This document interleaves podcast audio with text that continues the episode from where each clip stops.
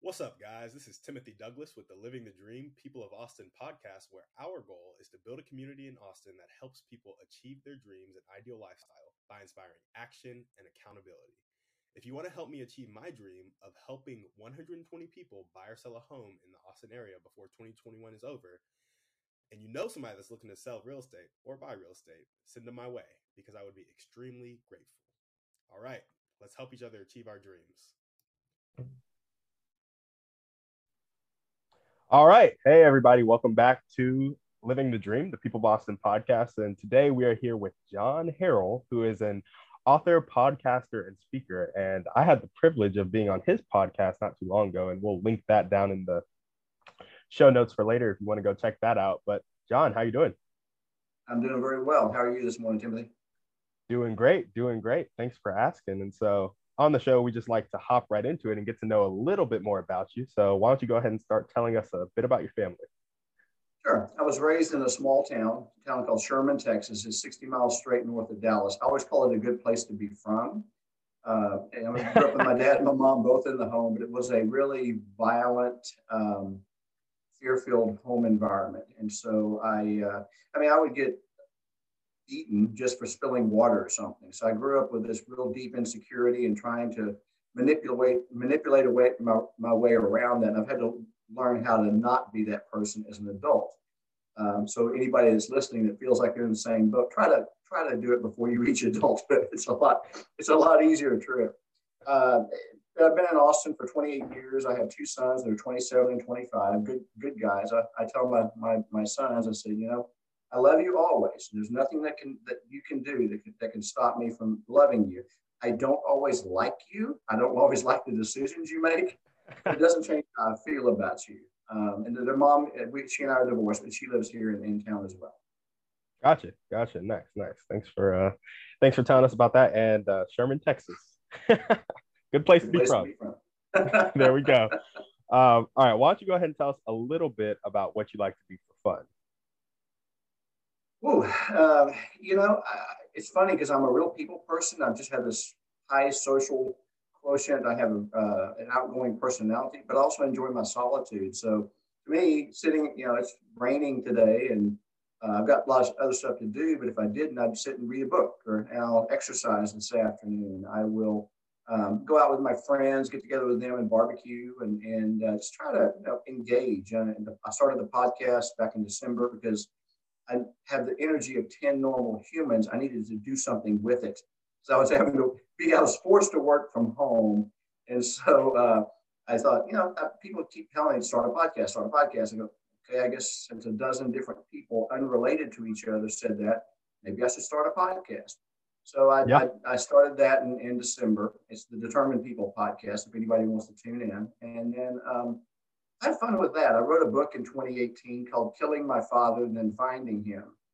And so I write a daily inspirational blog. I record podcast every day, a one minute inspirational message. Then on Sundays, I drop an interview as, as we did with you. Um, so really interesting, remarkable people. I mean, I have been, God has brought me some incredible people to talk to.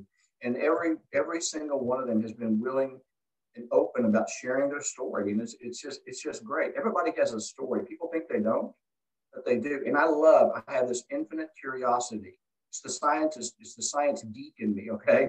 And yeah. I love to get to get inside people's heads and, their hearts and see what makes them tick. I always feel sorry for my seatmate if I fly from here to Los Angeles because for three and a half hour flight, I actually had I actually had somebody ask to be moved because I was I was questioning them so much. That's only happened once, but it did happen.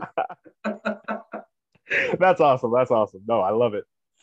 It's amazing what you what people will share with you when you approach that conversation and let you, if I bring my guard down, it encourages them to let their guard down and they will openly share. I've heard stuff from people that very intimate details of their life that that they don't share with you know, a lot of their close friends, but they told a complete stranger they know for three hours.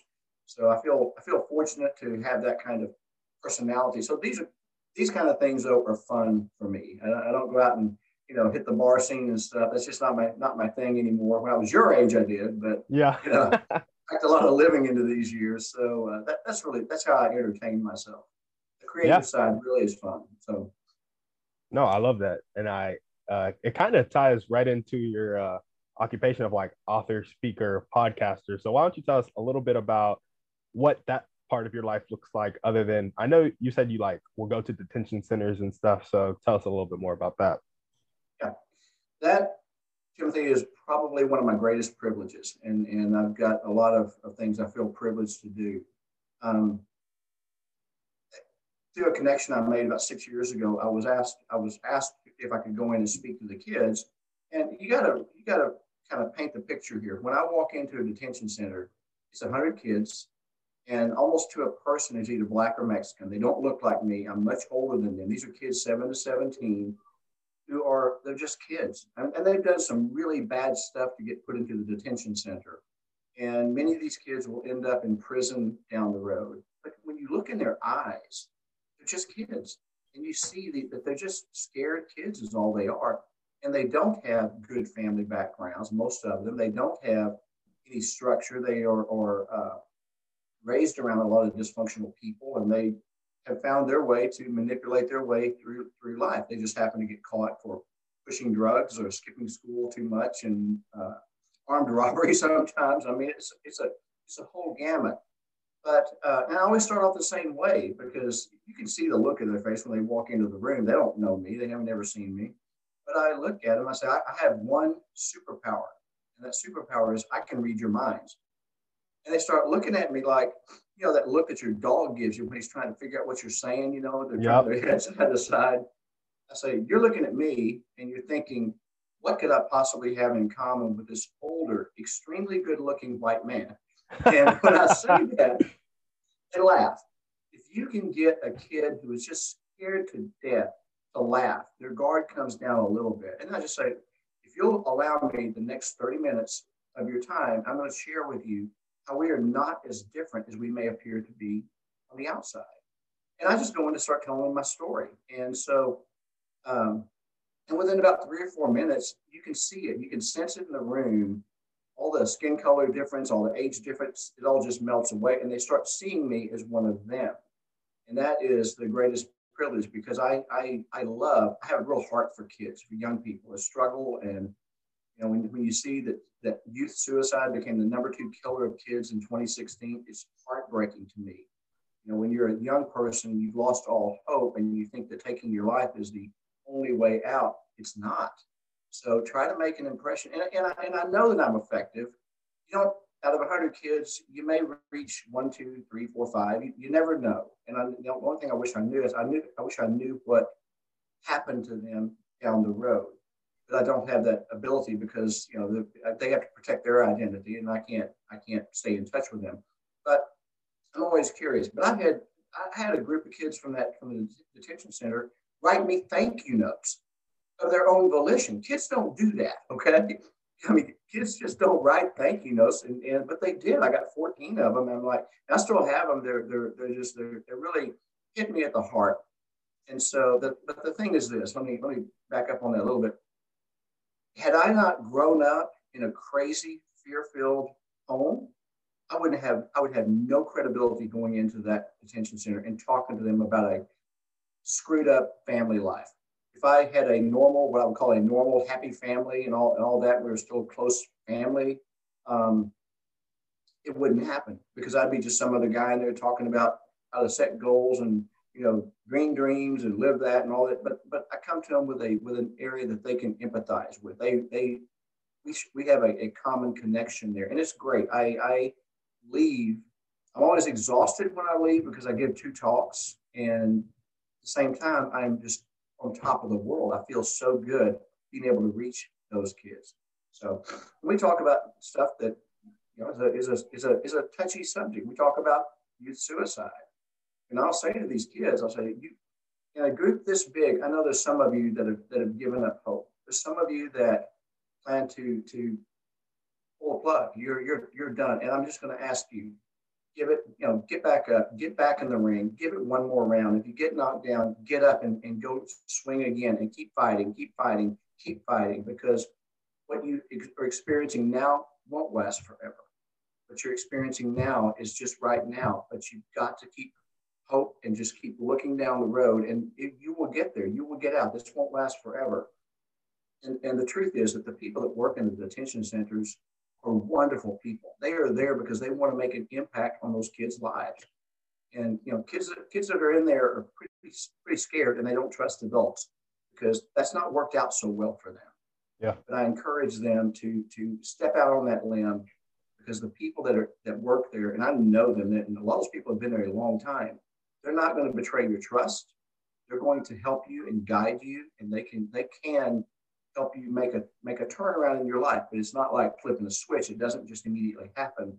You know, we live in the FedEx society where we get everything tomorrow. Well, I really want, want it two days ago, right? Yeah. But, the, but it's like if you will just open up and let them, you've got good people around you here. And so, uh, but again, that's my that's probably my greatest privilege is to be able to go in and speak to those kids and really connect with them. It's one thing to go talk; it's another one to truly connect with them because they'll always hang around and, and, want to talk and ask questions individually until they, you know, their day is scripted, so they have to leave at a certain point.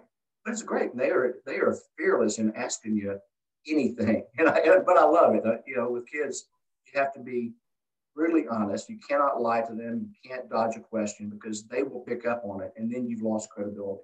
So, anyway, that, I can talk about that till this time tomorrow on one breath, and I really can. I just enjoy it. yeah, yeah, no, I love it. Um, thank you for telling us about it. Uh, just curious, you talked about how you would talk to these kids who range from seven to 17, correct? Mm-hmm.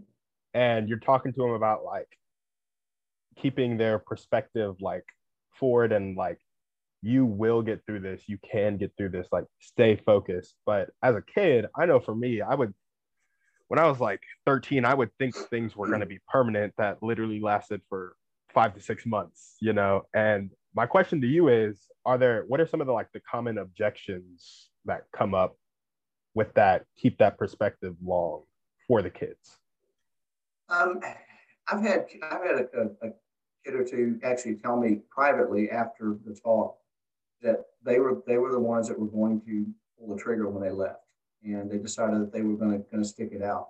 So what I say to them when in, when that comes up, because I tell a story of um, getting a it wasn't a whipping; it was beyond a whipping by my father. I mean, I, he made me strip naked in front of my friends, and um, it was humiliating, absolutely humiliating. And I was just dying inside because, you know, when you're a 12 year old kid, all you can think of is it's not just the physical pain, it's the emotional pain. And you think about that kids at school are going to find out and you'll be absolutely humiliated because you know you don't want people to think that you grow up in a crazy house. You want everybody to think everything's cool, everything's good. And I said, I, I, I bring this up. I'm glad you asked that because I bring it up and I say, look, at that point in my life, I'm, I'm going, I, you know, at that point, I lost any relationship that I was possibly ever have with my father.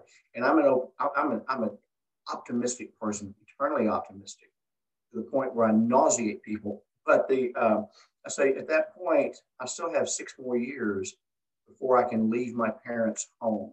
I never thought about running away. I guess I was too scared to run away, tell you the truth. But but I never thought about that. And um, I just thought I got six years. That's when you're 12, that's half your life. Yep. It seems like an eternity. So, you know, I'm just going to have to put my blinders on and I'm going to have to do it one day at a time. But that day will come. I will get there.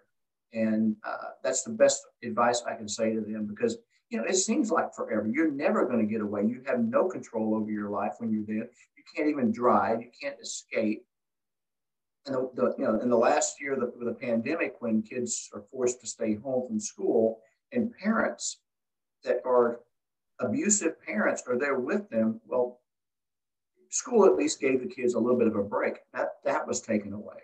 So yeah. I, I really i thought about those kids a lot over the last year just thinking what's going to happen with those kind you know those kids that are from bad bad um, homes? And and that happens you know abuse happens in nice neighborhoods, it happens in crappy neighborhoods. It, ha- it, it doesn't have a social status attached to it.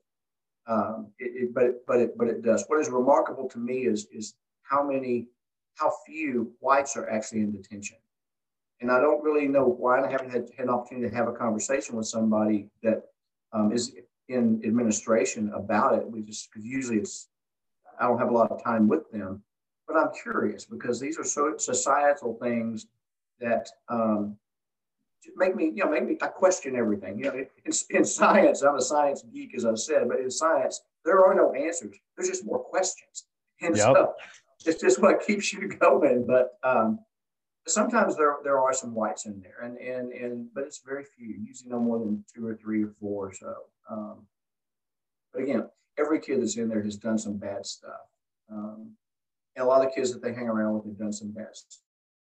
But people want to belong, so they tend to belong to groups of bad kids. You know, could be there's some gang members and stuff, and, and all. So but to answer that question and not ramble any, any longer, um, just try to say you got to get tunnel vision and just live your life one day at a time. You can get through it. I encourage you to get involved in things at school, such as sports. If you're not sports, if you're not athletic, uh, get involved in, in, in choir or get involved in, in acting, theater. There's nothing wrong with that. It gives you the emotional outlet that to deal with all the stuff that you're holding inside of you if you don't have a way to get rid of it, it will come out and it doesn't come out in a good way. You've got to find a way to have that emotional release.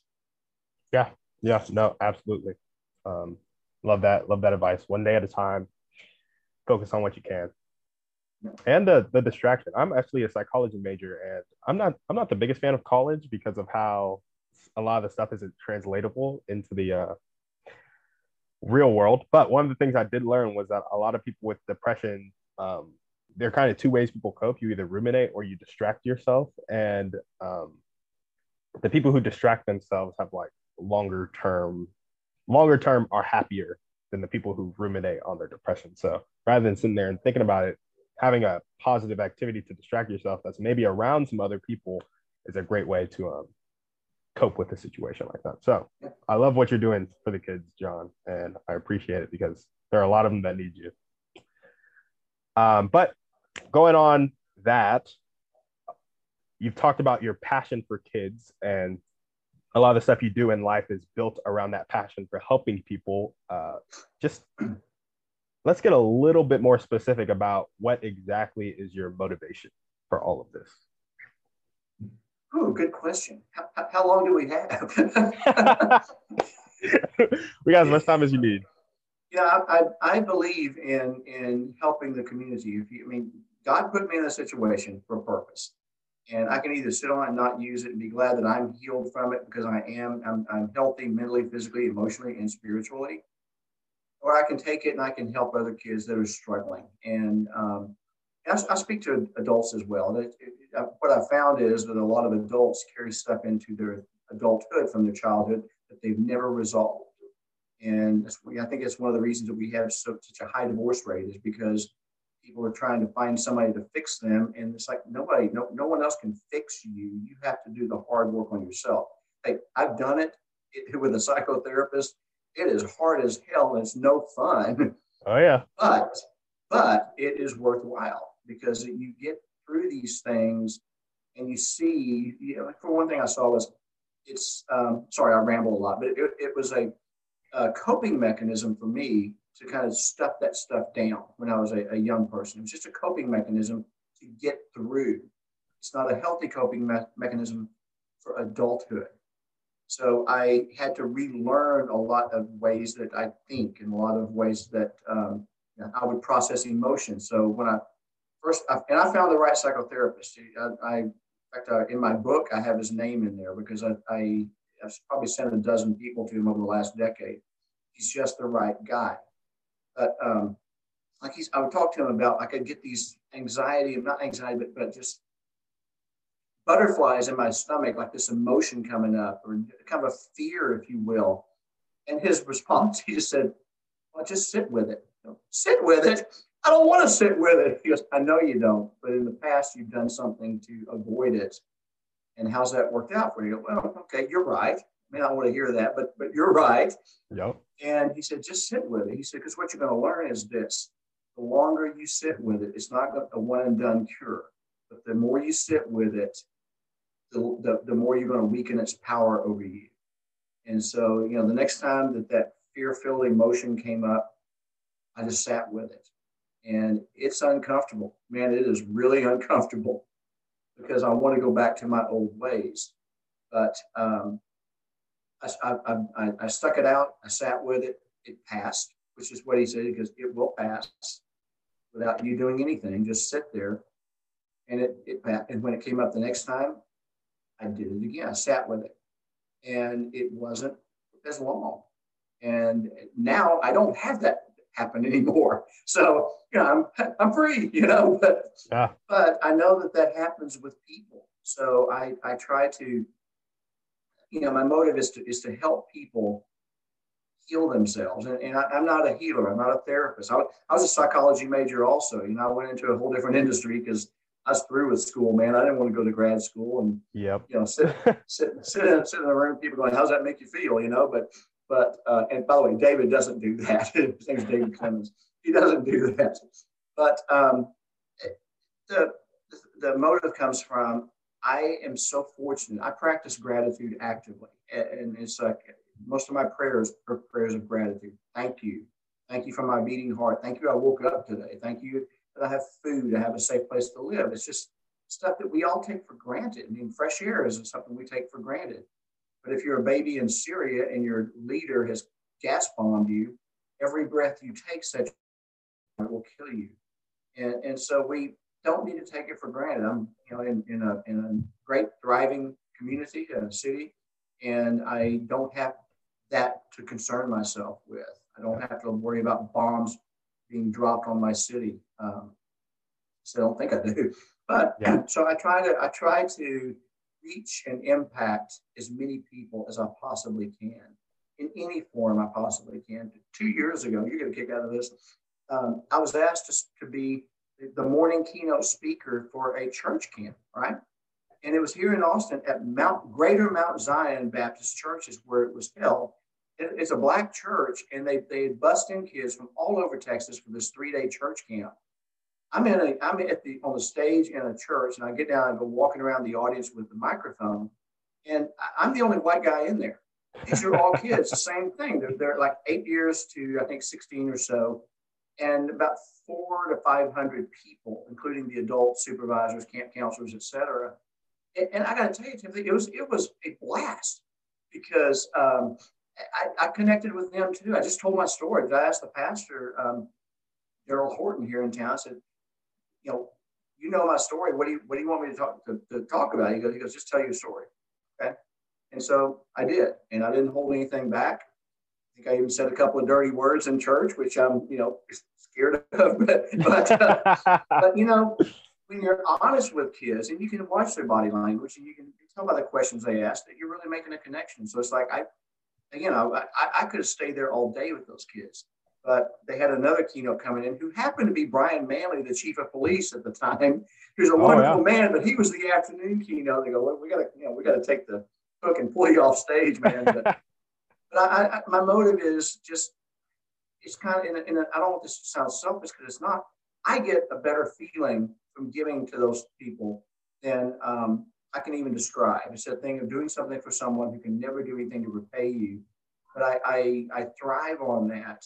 And I love the fact that I, you know, four or 500 people, I may reach 15, 20 people. And that's the sad thing because you want to reach everybody. But it's just the numbers. It's just, it's just how it works.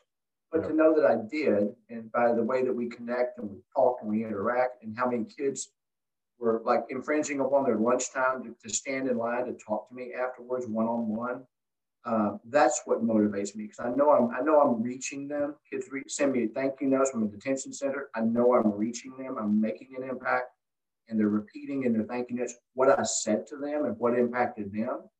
So that motivates me to go do it even more and just keep keep going because you know you, you kind of need some convincing that you really are making an impact. And, and when I start feeling like, am I? Then all of a sudden something comes up and yeah, I, I am. So, yeah. Yeah. No, I love it. I love it. I love that feeling that you describe because I've heard over and over in books and from people and just from personal experience with like the few times I've done it, because I haven't done it extensively, but with the couple times that I've done it, I'm like, no, this is this is awesome, and it like gives you energy and gives you like, I, I, it's almost like a little slice of heaven, like a little getting a little yeah. slice of um like what God gets to do for us all the time. So I, I love that. It is. I think I think you hit on something which I, I say to people all the time. So you know, we're made in His image. God doesn't need our money. He doesn't need anything from us. I mean, He's self sufficient. They say on the seventh day He rested.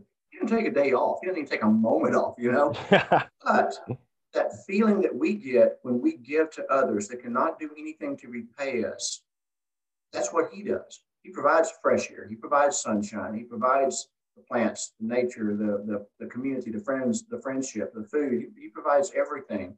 So he just gives and gives and gives. And that's the feeling he gets times a trillion because he's God and I'm not. But yeah. but it's, I think it, I think it's that, and it, and it goes back to even um, I don't know a lot of scripture. I, I know some, and I do Bible study on my in uh, pretty uh, often. But but um, and I don't, know where this is in the Bible. One thing Jesus said was, He said, What you do for the least among you, you do for me. And that has always stuck with me. It's like, whatever you do for the least among you, you do for me. And that means kids in detention centers, you know, if I can provide some hope, anything I say that, that is good, that's impactful, or anything I write that I, that I, I put on paper or a blog or the book or whatever, like anything I do that's impactful doesn't come from me because it, it, Timothy, I'm not that good. Okay, I'm really not that good. But it's God speaking through me, and so since I can do those things, I have an obligation to serve Him by doing those things. Gotcha, gotcha. Love it, love it. All right. Well, I'm running a little short on time, so I don't want to okay. uh, keep you over too much. So let's just go skip. We're gonna skip the part where we talk about the city of Austin I'm sure you have great things to say about Austin, but I kind of yeah. want to hear more about your dream and how people can help you with your dream. Sure. First of all, I can I um, am always looking for groups to speak to, always, and it doesn't matter if it's kids or adults. I have a way I can I can I have talks I can give that are from the heart. Everything I do is, is something from the heart. It's not I'm not I don't really like talking about business and stuff. I can I can talk about geopolitics, but it's not as um, I'm doing a talk in a couple of months about about you know, deeper connections with your clients, how to have deeper connections with clients and prospects, and it really that is about you know, everybody that you meet, everyone. It doesn't matter if you're in Austin, Texas, if you're in Moscow, if you're in Sub-Saharan Africa. Every person is searching for two things: who am I and why am I here? And yep. that's how we as human beings can connect their identity and their purpose. I call it your personal IP address. Everybody knows internet protocol. This is identity and purpose. Oh, yeah. So, so, so my dream is to continue do you know speaking as often as I can. I don't I don't charge by the way to, to do it. I, I just enjoy it so much. And it's like I've been given this gift. So I just go do it and I count on God to provide for me and let me down. So but it, so if they if they want to um, connect with me, they can find me on Facebook or Instagram or my blog. My blog site is www.seeking-grace.com, or they can go to my my uh, webpage, which is www.johnharrellauthor.com. J O H N H A R R E L L A U T H O R.com. My podcast is fed into that, so every day the new podcast loads my daily inspirational blog is fed into that. So they can go to the blog and, and read that if they wish. Um, and they can contact me through email address. I answer every email that I get. Um, and I've gotten, I wrote the book three years ago and I've gotten hundreds of emails. It takes some time because I get a lot of email, but, but I always will send an answer back. If someone takes the time to email, I will always, always answer them. Um, so any opportunities to do that to serve the community, especially with kids, I am I, I welcome that because I love I love kids and I have a heart for kids, and I know kids are struggling, absolutely struggling, and they need confirmation that they are valuable, they are here for a purpose. There is a reason for their life, and it's more than what we just see around us. It's so much bigger. So I want to help them, encourage them to dream big, worthwhile dreams Don't make your dreams and your goals about money because you'll always be chasing. That's not sustainable. Make your yeah. goals and your dreams about reaching and impacting others. And then you get paid in a way that you can't put a value on because it is it is absolutely priceless. I hope that answered answered your question. Yeah, yeah, no, that's great. I love that. And so just kind of gleaning from that, you really want to help as many people as you can. I assume that's your dream. And the way that you really like to do that is speaking engagements and getting to have conversations about that personal IP address. Correct. Correct. And just Love how to, and how to start, how to start, how to start healing the stuff inside of you and that is damaged. And again, I'm not a psychotherapist, but I can tell you that if you actively will practice gratitude, meaning just write down three things, write down one thing in a journal in the morning time that you're that you're grateful for. Uh, maybe it's a conversation you had with a friend the day before and you really had a deep conversation that wasn't surface stuff, right? Write it down because over time, practicing gratitude changes the biochemistry of your brain. You, as a psychology major, know that. Oh, and oh, yeah. it changes it for the better. You start seeing the world and seeing other people through a different prism. It opens your eyes to so much more when you do this. And so, yeah, and, and you know, when you're talking to kids that are under lockdown about practicing gratitude, they're like, "What do I have to be grateful for?" Well, and then I walk, I walk through some things that they are that they that they just pointing out what they should be grateful grateful for. So yeah, no, absolutely, love it, love it. Um, all right, let's uh go ahead and hop into our thriving three because um, you've been through a lot and you've gotten to the point where you're healthy all the way around now. So I want to hear about kind of what you are doing in your daily life to thrive. And we already heard one of them. You love to practice gratitude. Um, but yeah, I like to ask about how people like to learn or how they like to just gain more information. And I do that with what's your favorite book? And so let's go ahead and start there. What's your favorite book? Favorite book and favorite movie of all time are the same To Kill a Mockingbird. Yep, love it. In fact, I have a picture of um, Atticus Finch and Tom Robinson on my wall in my home. You know, it's such a. Oh, sorry. What were you gonna say? No, go ahead. Go ahead. I was gonna say it's such a popular uh, book and movie, and I think I saw the movie or at least part of the movie when I was like a small kid, and I don't remember it at all. it's, it's, worth going on. Uh, I don't know if it's on. I don't know if it's on Netflix or Amazon Prime or where, but to me, it's it's worth it. Um, everybody needs role models in their lives. And, and I discovered Atticus Finch at the right moment in my, life. And um, he was just this man that was in 19, the, the, the setting is 1933 Alabama and racially seg- segregated. And he was hired, appointed actually by the, by the court to defend Tom Robinson, who was accused of raping a white woman. Now, when you watch it, you can tell, mean, this won't spoil it for you, but there's no way that he that he did what they what the, what he was accused of. Yep. But um, they needed they needed a scapegoat, and to, but the whole story of Atticus and what a solid man he was in in all ways. Teaching has he's a single father. His wife had died, and so um, how he taught his kids about compassion, kindness, doing for others, and being respectful, and it's just it's just incredible. And so uh, the author, Harper Lee was her name. I thought it's got Atticus has got to be based on somebody. It's based on her father. So it's, it, but it, it gave it gave me someone to look up to. You know, when you're a kid, you need role models. You need people to look up to. And I don't think that that Dennis Rodman is the good role model. Okay, but I think that when I found Atticus Finch, I'm just picking on Rodman. I think he's actually a pretty, pretty colorful character. But when I found Atticus was the right time in my life, and I said, okay, no one can live up to, to, to how he was, but you can sure you can sure shoot for it. You can try. And he was a character-driven guy. So I had that. You know, as, as a man, a young man, I needed a man. I needed a solid man as someone to look up to, a role model. And I found it Finch. Absolutely. Love it. Love it. Okay. The other thing I like to do is, and I think this is kind of with your gratitude uh, journaling and perspective on life. Um, what is one way you like to care for yourself when things get stressful or just daily when things are like normal and you just want to make sure that you're well maintained? Uh, typically alcohol.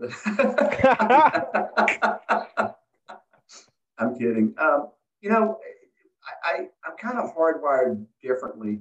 Timothy. I, I don't have bad days. Um, I always joke about it. I go, well, I, only have one bad day a year, but I already had it, so you're safe. It's, it's not today. but I really don't. I don't get I don't get down or depressed like uh, like people do. I don't have bad days. I don't let my moods control me. So what I what I typically do in the last year, um, 14 months, I guess, of the pandemic, and this is tapered off in the last month, but but I was sending 100 to 200 text messages, calls to people, just checking in with them because you know I know that isolation is not a good thing. So when I do that, whether they respond or not, it didn't matter. But I know when I'm doing that, they know somebody actually cares and is thinking about them. I try to put the focus elsewhere, and it just kind of it kind of keeps me on you know on that high, if you will. But I, I never, if you if you if you know about my background, how I was raised, and how I was taught to dumb down my emotions, don't show emotions, and and and that they aren't valid, and then um, I should be a I should be a raving sociopath, you know, somebody without a conscience, but I'm not. I was spared. I don't know why. I don't know why. I do know why, but I don't know why it was me because a lot of people that were raised like me grow up, they have no conscience. They don't care. They're raving narcissists. And yep. I'm fortunate that, I, that I'm not. I'm a kind hearted person. So I try to just reach out and, and, and keep in touch with others, letting them know that someone's thinking about them you know, you staying connected to family and friends. You're doing okay. And, you know, oftentimes I get back at them. Thank you for checking in on me. I, pre- I really appreciate it because we need to stay in community with each other. Even if there's a lot of these are casual people, you know, I got a couple of really close friends here in town, but the others are just kind of casual relationships. But I think it's important to check in with those people and that connection because people were scared. They were scared about what the pandemic is going to look like. How long we're going to be in a lockdown. We you know, at the time, you're thinking it could be three years, right? And yeah. um, we're going to be a bunch of mass fools. but, uh, but, it, but it turned out that we're coming out. We're coming in for a landing on the pan- pandemic. And I keep going, okay, what's next? You know, we had this, the snowstorm of the century in Austin, which we don't, you know, it's been since 1949 we had this kind of weather. We don't typically get that. And then they have a shipping uh, container ship get blocked the Suez Canal for a week. I'm like, okay, what's coming next, right? Yeah. That just makes you wonder, but I got to believe it's something. I got to believe it's something good. It's just how I'm hardwired. So, so to take care of myself, I try to reach out to others, and and uh, again, it's it's not a good answer, but it's the truth. I I don't have bad days like most people have. So I'm fortunate. I don't know why I don't, but I just don't. Hey, that is a fantastic answer. And honestly, I think it's the best one I've heard literally ever because that is like the epitome of you take care of yourself by choosing to go out and take care of others. And if that's not like dying to yourself and not letting your mood like get you and choosing to like bear that cross and love others, I don't like I just saw straight gospel in your answer, which is why I really appreciate it because you're like, I don't know why. And I'm sitting here like, well, I know why. and it's like it's really it's really just like, yeah, that that's why you're you're a Christian man, and it shows in how you carry yourself and love others. And I think that's fantastic. There is there's one thing I would love to, to um, leave your viewers with. It's a, it's a saying that comes from I believe it's Saint Francis of Assisi because you know I, I know people that can spout scripture off you know chapter verse and everything and I and I really can't. I know a few, but I I, I kind of get turned off by those people. You know, to tell you the truth. Yep.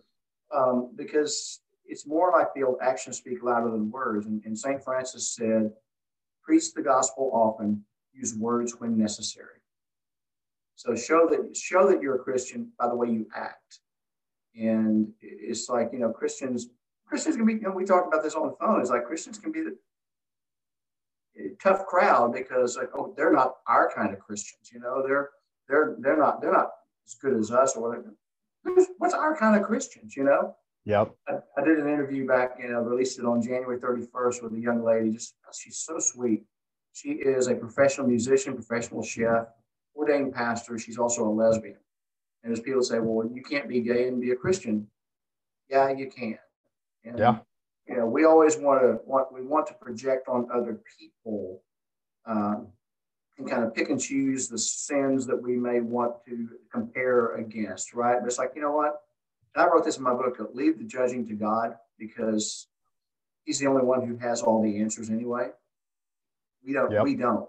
I can only work on myself and I allow the scripture that I read and study, learn to flow through me without having to count off, you know, spell John 3.16, which everybody, everybody you know, knows. I mean, just turn on a football game, right? Watch a field yep. goal being made. There's John 3.16. Exactly. Uh, anyway, I did um, I think your, your viewers, based on the content of your, of your podcast, might enjoy my book. It's called, again, Killing My Father, Then Finding Him, written in 2018 it's only 46 pages, and I kept it short because I wanted men to read it too.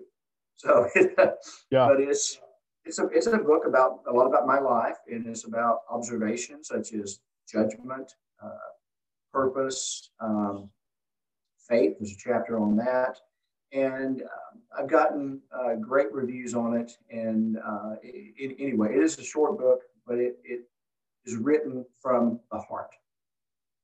Yeah, Absolutely. Well, John, thank you so much for being on the podcast. Is there any last things that you want to talk about before we sign off?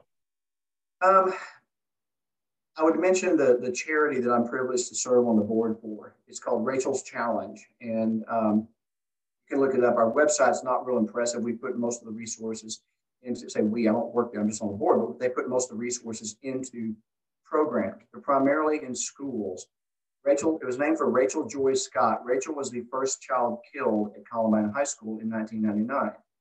Her dad, Darrell, and stepmom, Sandy, took that horrific tragedy, turned it into something for good. You know, sadly, 17 year old kids die every day. Rachel's story has been experienced by over 30 million people worldwide. There's something bigger at work here.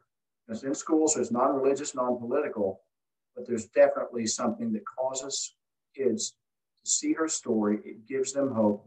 They get a few hundred letters, emails every year from kids who are going to commit suicide, many times the very day that Rachel's story showed up in their school. And they decided that they had renewed hope. And it's just, there's something really special about it. And, and in May of 2015, Darrell Scott, Rachel's dad, we were talking, and, and I wasn't even on the board yet, but we were talking, and and they talking about the future of Rachel's challenge, what he wanted to do, how he wanted to expand, et cetera. And he said something to me that stuck with me that is, I can repeat it verbatim. He said, John, none of none of this would have happened. None, none of none of the lives we've impacted, the lives that Rachel's story has saved, would have happened if I had not found it in my heart to forgive the two shooters who murdered my daughter that is forgiveness on a level most people never get to and never need to get to. And I certainly don't want to ever be in that position. But um, that, that is the power of forgiveness. And he said, I was able to do it pretty quickly, which is kind of wild. But uh, anyway, that that would that is thing I, I would say is Rachel's challenge is another great privilege I have serving on that board. They have 10 full-time employees and they get more done with 10 full-time employees than companies like IBM do. Okay, I, mean, I always always joke at board meetings because you know what, you guys are so productive and so effective at what you do. I think the federal government could learn a lot from y'all. You know? yeah, yeah, no, absolutely. I, I'm so glad you brought it up because I meant to ask about it.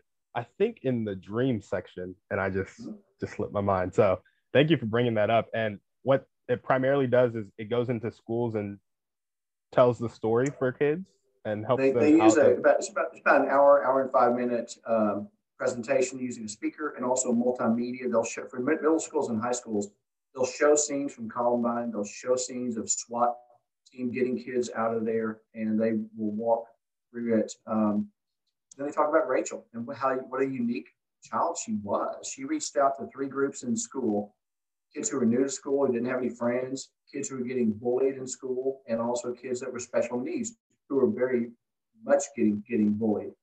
Um, and she just recently, she didn't care about being popular. She was a beautiful high school kid and pretty unique, pretty unique though. And when you read her writings, she has six journals she left her family with. When you read her writings, it blows your mind. You go, 17 year old girl that wrote this stuff had God speaking through her all the way because it's deep writing that that that is mind blowing when you see this. Like I will not, I refuse to be labeled as average or um, figure out who you are and don't change for the crowd. Just just stuff that is I turn on to it because that's kind of same stuff I say, but but it's um, remarkable and there's something bigger at work here. I'll tell you a, a quick story there is a young man, and, and Darrell, Darrell did not know this about his daughter. He knew she was kind of a spark plug. She was the middle child of five kids. But he, he said at her funeral, and for months after, he said, I had kids that she went to school with come up and tell me about how she, Rachel had impacted their lives. One boy comes up to uh, Mr. Scott, Darrell, and says. Scott, I, you know, your daughter saved my life, and I never got a chance to tell her. He said, well, what's the story? Tell me. He said, and his name is Adam. Adam is a is a special needs, medium functioning special needs guy, big big tall guy, you know, and and um, he said I got picked on every day of school, every day of my life at school. I picked on, I got called retard and pushed against the wall, and just and just he said it, I hated going to school. And one day I was at my locker, and I was getting my stuff ready for the next class, and these two bigger guys came up and they start pushing me against the lockers and they take all the stuff out of my locker and they pull it out and they just kick it down the hallway. And, you know, Adam being special needs got really excited, you know, just very excitable. And said, Your daughter saw from way down the hallway what was going on. And she ran down the hallway and got in between me and these bigger guys. Now, she was only about five feet tall. Yeah. She balled up her fist and said, Next one of y'all that messes with him has to go through me. Now, I doubt they were really scared, but whatever she said, impact, they turned and walked away. Then she took and helped Adam put his stuff back together, how to, how to helped him organize his locker, and then walked him to class. And he said she took it further. She went to her friends and said, Adam doesn't have any friends here. He has no community. If you see him sitting by himself at lunch, go sit with him. He's by, just by himself in class, just go sit with him. See him down the hall, give him a pat on the back. You don't have to marry him, just give him a sense of community. He said, what she never knew was that very day that she took up from me at the locker, I was going to go home and kill myself. And when she took up from me, he said, I couldn't do it. I would have felt like it would have been for nothing. And she saved my life. And, and the other thing he said was, now I often wonder if I had killed myself, would anybody even notice? That's what that's what kids are going through. That's what kids are dealing with. Be noticed. You know, we Rachel's challenge will it allows kids to be to feel safe enough to let their guard down. So you'll see the high school quarterback and the five foot tall thespian connect because they both go home to alcoholic families and they don't want anybody to know, but they share that experience and they may not become best friends or anything, but they see each other in a different way. They see each other for who that person truly is not the facade that we all will put on, how we want people to see us. And we see that in schools when Rachel's Challenge is there, referrals go down by up to 80%, uh, scores go, test scores go up, uh, truancies go down. I mean, the whole culture of the school changes for better. And that's what we want. We want better, more deeper connected schools for our kids. And learning goes up. You can't learn if you're in a constant state of fight or flight you've got to be in that in that frontal cortex uh, mode too, and and and we need both. But kids that are come from from crazy backgrounds are always in fight or flight. It's just it's just that. And then you go to school if you're getting picked on or or looked over or whatever. You're just trying to maintain and get through the day. So it has such a positive reach and impact on kids that again I I've been on the board six years now this month actually, and I am so honored to be with the people on that board and people that work there. Just they're just great people. I mean, they're just I can't say enough good things about the people that work there. They're just wonderful people. Yeah, yeah, absolutely. If we wanted to support Rachel's challenge, how would we do it? Um, you, there's a donate spot on the Rachel's Challenge website, which is rachelschallenge.org. You know, R A C H E L S C H A L L E N G E dot O R G. You can donate there. Um, and the uh, every donation has been matched uh, dollar for dollar, and there's it's kind of going on for um, forever. So there's a very generous benefactor that matches everything. And it's, it's, it's wonderful to see the good in people rather than what we, you know, I always tell people turn the news off because if something really big happens, somebody will tell you. If another 9 11 occurs, somebody's going to tell you. Take the time to go listen to a podcast, go find, go read something, you know, that, that lifts you up, that's edifying. Learn to say no, but that's but that's how they would would find it. They're on you know Facebook. They have a Facebook page. They have a Instagram and they have uh, Twitter and all. And they're really kind of beef, beefing up the uh, social media presence. But uh, it's it's um, uh, again it's one it's one of those things I'm privileged to do. And who'd have thought 20 years? I never I never would have thought that I'd be connected with somebody that that lost a child at Columbine. You know, when I'm yeah. watching it on TV, watching it happen, you just never think you're going to be connected, right? Yeah. Absolutely. God does work in some unique ways, man. But I, I am perfectly matched for that organization because of their focus on young people. If we say a parent's listening to this and they want to get Rachel's challenge in their school, mm-hmm. how would they do it? So they could uh, contact the organization directly. There's a tab that says book an event. They can they can reach me and I can put them in touch with the right person. His name's Andrew Straight, who's the the national director of partnerships. It's not, we got the word sales out of it. It's not really sales. They want to partner with schools and school districts to, uh, to really help them help their school become more connected. And so uh, either, either way works fine. But again, there is a book an event and they, they will, they will get, they will get in touch with you. Believe me. Gotcha. Uh, they've been, been pretty much shut down for the last year because schools were not in. Now we yeah. are about to get back into back into the swing of things with the pandemic uh, waning. And i on the board board meetings, I said, I said recently, I said, look, you guys need to be ready because the social emotional learning component is going. You're going to be overwhelmed. The counselors are going to be overwhelmed because kids have had they've gone a year without without any validations. Not all kids, but but a lot a lot of kids. It happens a lot more often than we ever want to acknowledge. So just get ready because they're looking, they're looking for someone to say, you know what, you're okay. Your life matters. You matter.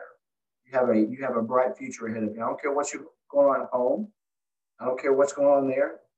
You have a purpose. You have a reason to be here. Absolutely. Yeah. That's another one of those things. I, I can talk till this time tomorrow in one breath about Rachel's challenge. yeah. Yeah. Well, hey, I love it. And uh now, thank you for being on the podcast. Is there anything else that you want to talk about? Anything else you want to say about Rachel's challenge or one last thing that popped in my head? Then, then I promise I'll try to shut up. Okay. I, pro- I promise I'll try. I can't promise I'll shut up. You know, I love to, I love to, I love to engage like this. But I think that we can solve all societal ills if we just do a two-step approach. First one is start seeing yourself the way God the Creator sees you. He doesn't make mistakes, He doesn't make junk. He made you and me and everybody we see exactly the way He wanted us for purpose.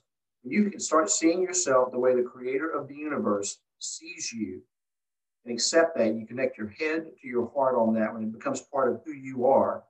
It's a second step. Start seeing other people that way.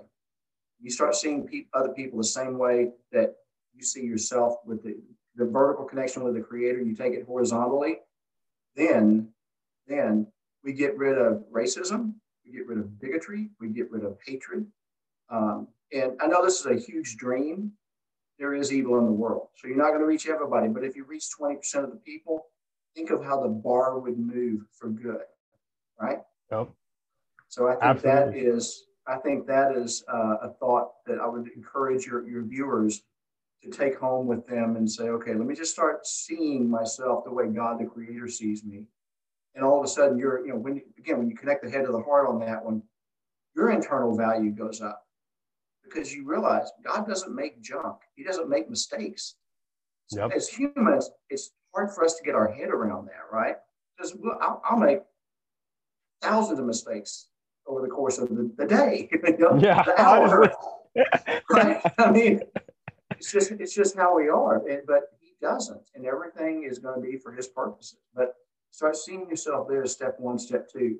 See other people the same way. It cures a lot of societal ills that we are experiencing right now. So uh, and anything anything we can do to help that, I am for. And so, and even people that don't believe in God, I'm like, that's fine. He believes in you, and you know, he's at some point you may.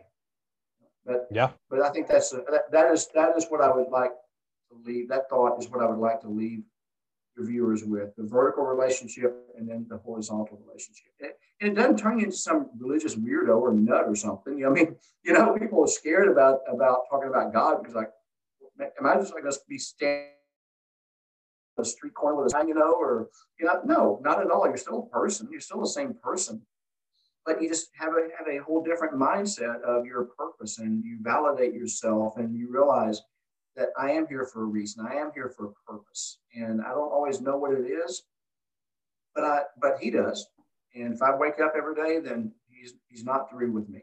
No matter what our worst things is we've ever done in our lives, worst thoughts we've ever had, it's it's all it's all been taken care of. It's all been forgiven, and and just don't let that stuff hold you back. So with that, I will shut up. but thank you for having me on. I, it's, it's, an honor, and I, I, really appreciate the opportunity. So it, it, uh, it it's, it's this has been great. It's been a great hour. So thank you. Yeah, no, it's been fantastic. Thank you so much for coming on. And if you're listening to this and you want to help John out with his dream of helping others, and you have some sort of speaking engagement that he can come to local to the Austin area, or can it be somewhere else, John? Yep. Okay. I'm giving talks in Los Angeles. Okay. If you have a speaking engagement anywhere that you want John to come to and talk to, please hit him up. All of his information will be in the show notes. Also, if you heard about Rachel's Challenge and what they do, and it just touched your heart, and you want them to come into your schools their website will also be in the show notes. Go on the website, donate, book an event, do whatever you can because they are changing our schools and our schools are important because that's where our kids are. Right. All righty, John. Thank you so much. And I hope you have a great day. You as well, Timothy. Talk soon. All right. Talk soon. All right. Thanks for listening to the podcast. Remember, help out our guests if you can. Hold them accountable. Accountability is key. Also, we would love to have you on the show to talk about your dreams. Let's make them a reality.